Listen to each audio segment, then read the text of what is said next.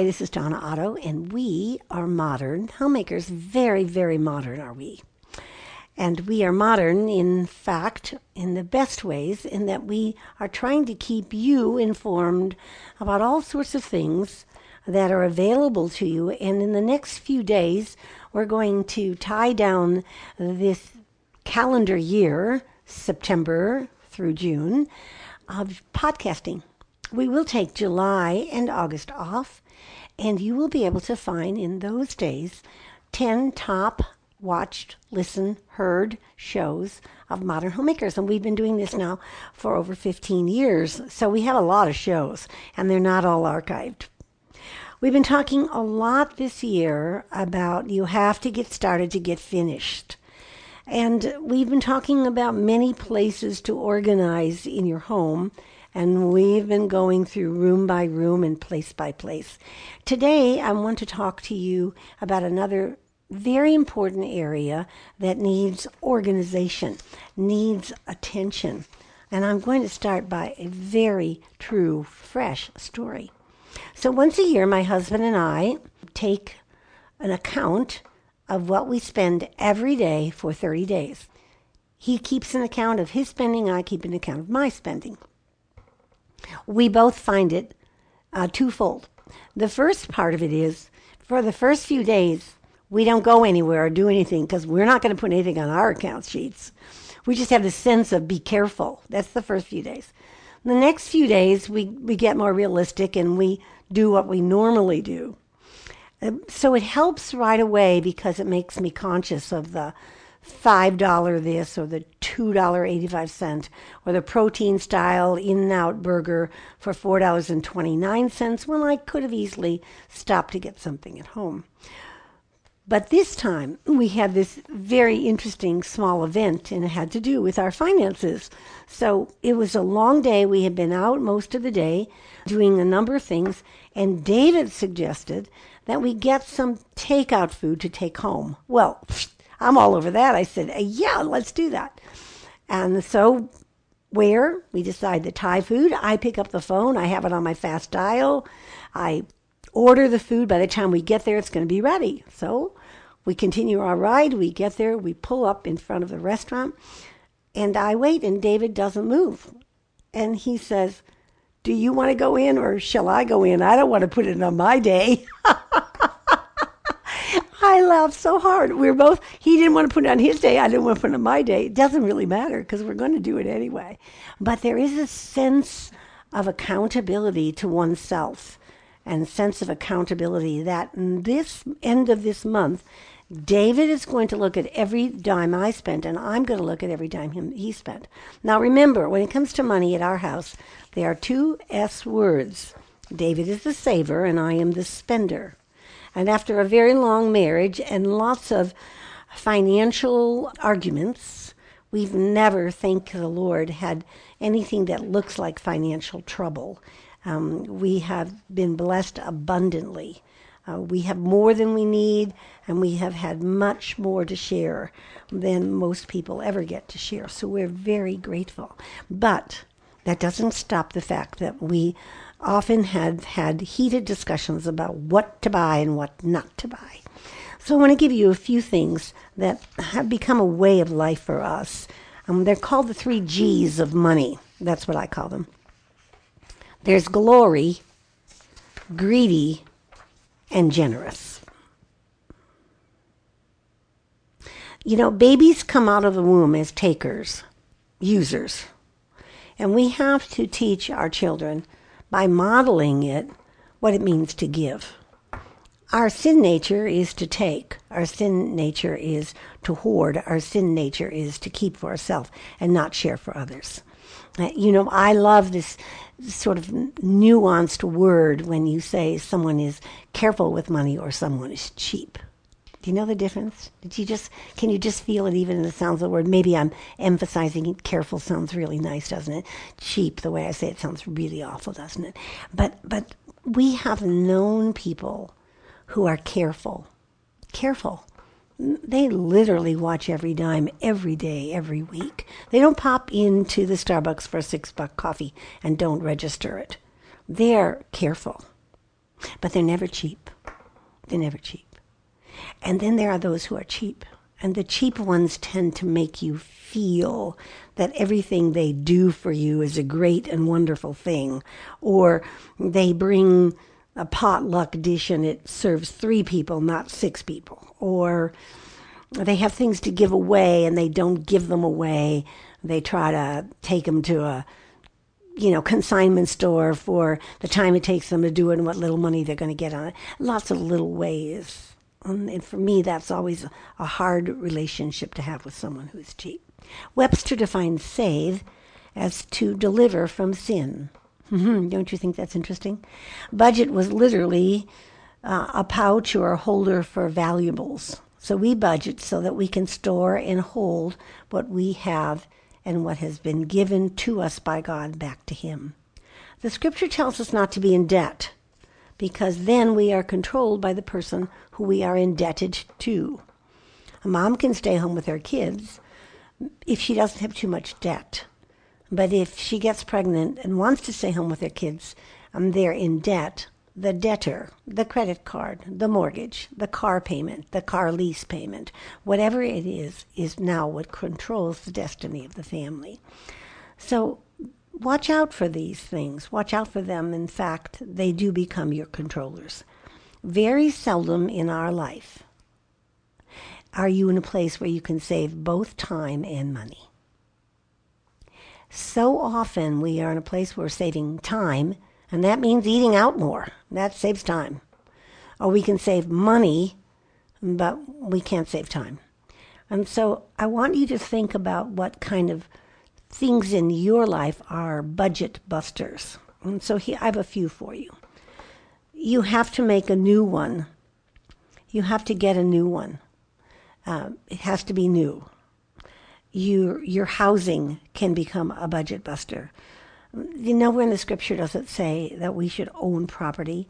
When you hear people talk about the dream of home ownership, that's an American dream. It's a lovely dream. And it's certainly a practical thing to do if you can, but it's not a dream worthwhile giving up things that are more important for. Eating out too often or too high on the hog. Uh, we spend $2.50 per minute for every minute we're in the grocery store over 30 minutes. $2.50 per minute. And that number has to have grown because that is a statistic that may be eight or nine years old. And lastly, budget busters are new cars. New cars. Why do we need a new car? This is also a very fresh story. A very dear friend of mine had her car in the shop and expected to have it done when they came home, and it wasn't. She said, "Could I borrow your car?" And I said, "Sure." We we have two cars, and sure. So she borrowed our car. Oh, and she loved our car. But she has a car that's a newer model. And she said, You know, I can't wait till you get a new car because you'll have that beeping device that when you have a blind spot on your car, either right or left, and you start to move in that direction, the car automatically starts beeping and it will protect you. And I thought, oh my gosh, that is, that would be that would be a wonderful thing to have. Of all the things that I've always been nervous about in driving, it's that changing lanes. Can I see? Can I not see? Um, is, are my reflexes good today? Is my neck feeling good? I'll be able to catch it. And I thought, oh, that's a great, great idea. What did she do? She put in my little heart Oh, a new car with having that device would be such a good thing. I told David about it. And we laughed out loud, thinking, yes, these are the very kinds of budget busters. We don't need a new car. Our car is just running fine. Our car is paid for. Our car is sufficiently wonderful. We don't need a new car. So let's talk about 10 topics to save money. One, have a budget. Two, make menu plans and grocery lists. We talked about this last month when we talked about organization of the kitchen. Three, ask credit card companies to reduce their interest rates. You've been with a credit card company for a long time and you started out with them and your credit wasn't looking too good. They charged you some absorbent rate. Paying your bill off every month is the best way to do it. But if you can't do it and you're running an interest rate, please ask them if they can reduce their interest rate. Four, Read labels before buying clothes for cleaning instruction. Read labels for buying appliances or cars or anything that you'll need to know what it'll cost for you to maintain that garment. Hand wash. Are you a hand washer? Don't buy it if you're not. Fragile cycle. You don't have a fragile cycle on your washing machine. Don't buy it. Five, buy used cars, used clothing, used furniture. All of those used things save the depreciation on the items that you're buying. We have never bought a new car, and we probably never will. Six, regularly check the cost of services like your phone service, your uh, internet service, your insurance service, your banking services.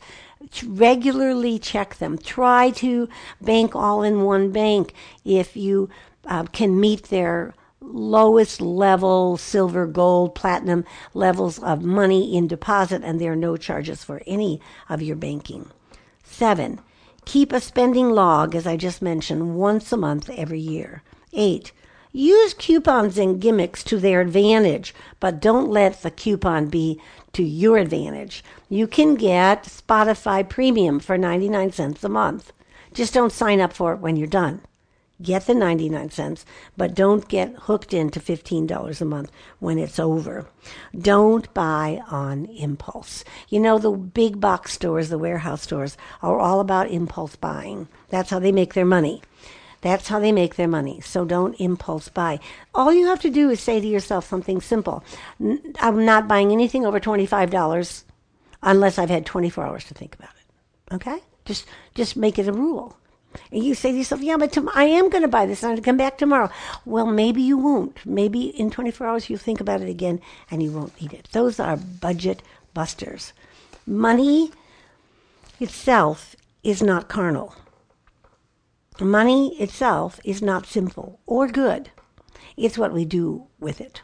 That's what makes it useful, generous, stewarding, or sinful. There are over 2,000 verses in the Bible on money, more than any other topic in the Bible.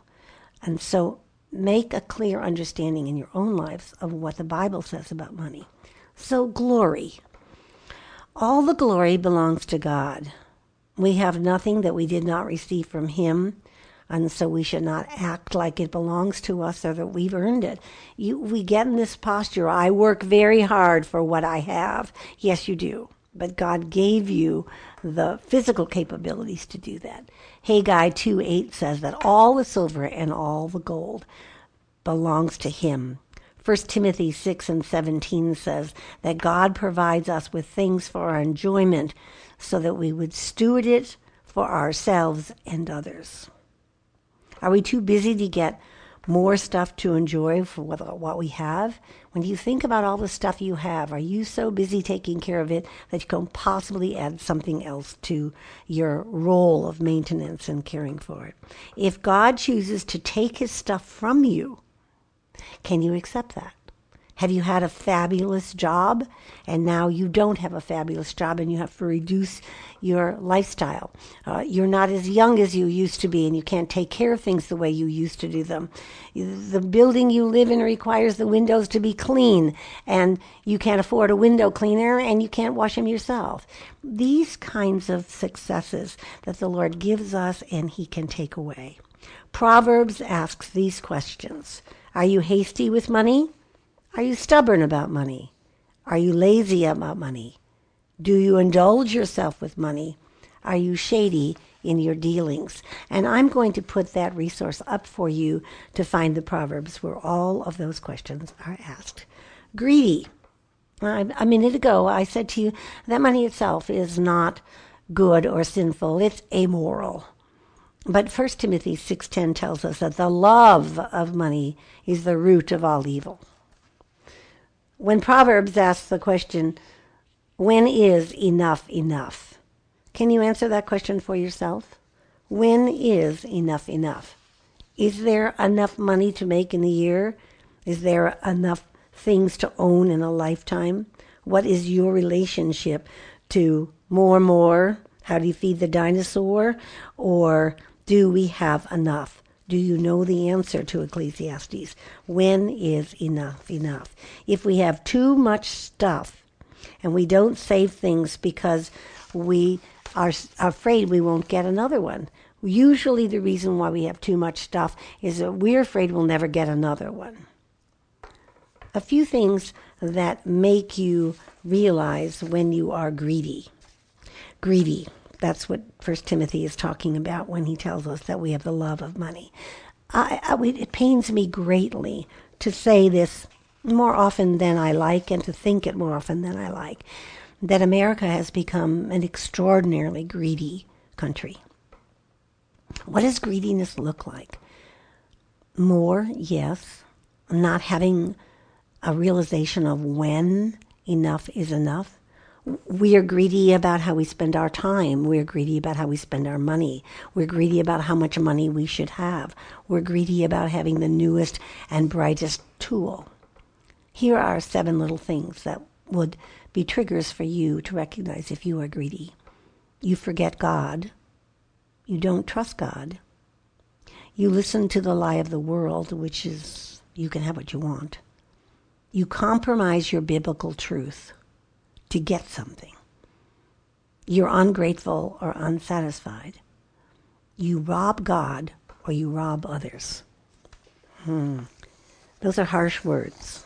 I, I'm not a robber, but I rob God when I'm not faithful to stewarding my money, when I'm not tithing or supporting various entities, especially my church.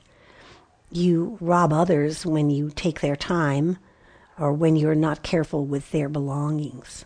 And when you compromise your biblical beliefs, that seems like a very educated, complicated question. I don't think so. I think when you don't pay your bills on time, you've compromised your biblical belief because you signed a document saying you would. I think you compromise your biblical beliefs in some situations when we file for bankruptcy because it's the easy way out. I think we compromise our biblical beliefs when very clearly the airline says that these miles are to be used for you and you want to use them for your, your kid. Watch how you compromise your biblical beliefs. Lastly, generous.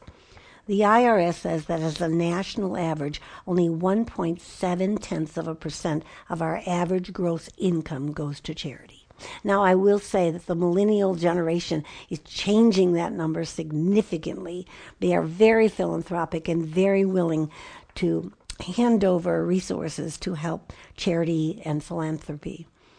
We're born selfish, remember that. Oh, I started with this. We come out of the womb saying, I want, I want, it's me. That darling little poem I used to read about what you have is mine, what I see is mine, what I want is mine. It, mine, mine, mine, mine. Those are the things that a two year old says when it comes to their toys. Do you feel that way about your things or are you generous? Every time we are generous, we give away a little of ourselves and we give away a little of something we own time in particularly. God has the most generous spirit. He gave his only son. Are we generous because we want the glory? Are we generous because we want to be thanked? Are we generous because we want we na- our name on the building? No, we are generous because God calls us to be generous. We are generous because we understand that it all belongs to Him and none of it belongs to me. We are generous if we are following his principles. First Timothy 6, uh, verses 17 through 19. As for those who in the present age are rich, command them not to be haughty or to set their hopes on the uncertainty of riches, but rather on God who richly provides us with everything for our enjoyment. They are to do good, to be rich in good works, to be generous and ready to share, thus storing up for themselves the treasure of a good foundation for the future, so they may take hold of the life that really is life. Budgeting is a really important process. It's a, it's something that you do that will help you get rid of budget busters, will help you and your husband save money, you and your family save money, teaching your children to budget. Ben Franklin said a penny saved is a penny earned. And Donna Otto has added to that every penny matters. after my husband and I saved a hundred thousand pennies. Um, we we did one penny at a time from the time our daughter was 13 years old until she got married at 31 years old. We bought her wedding garments and clothes with those pennies. Every penny matters. Budget because God owns it all. Budget to work, budget to save, and budget to plan.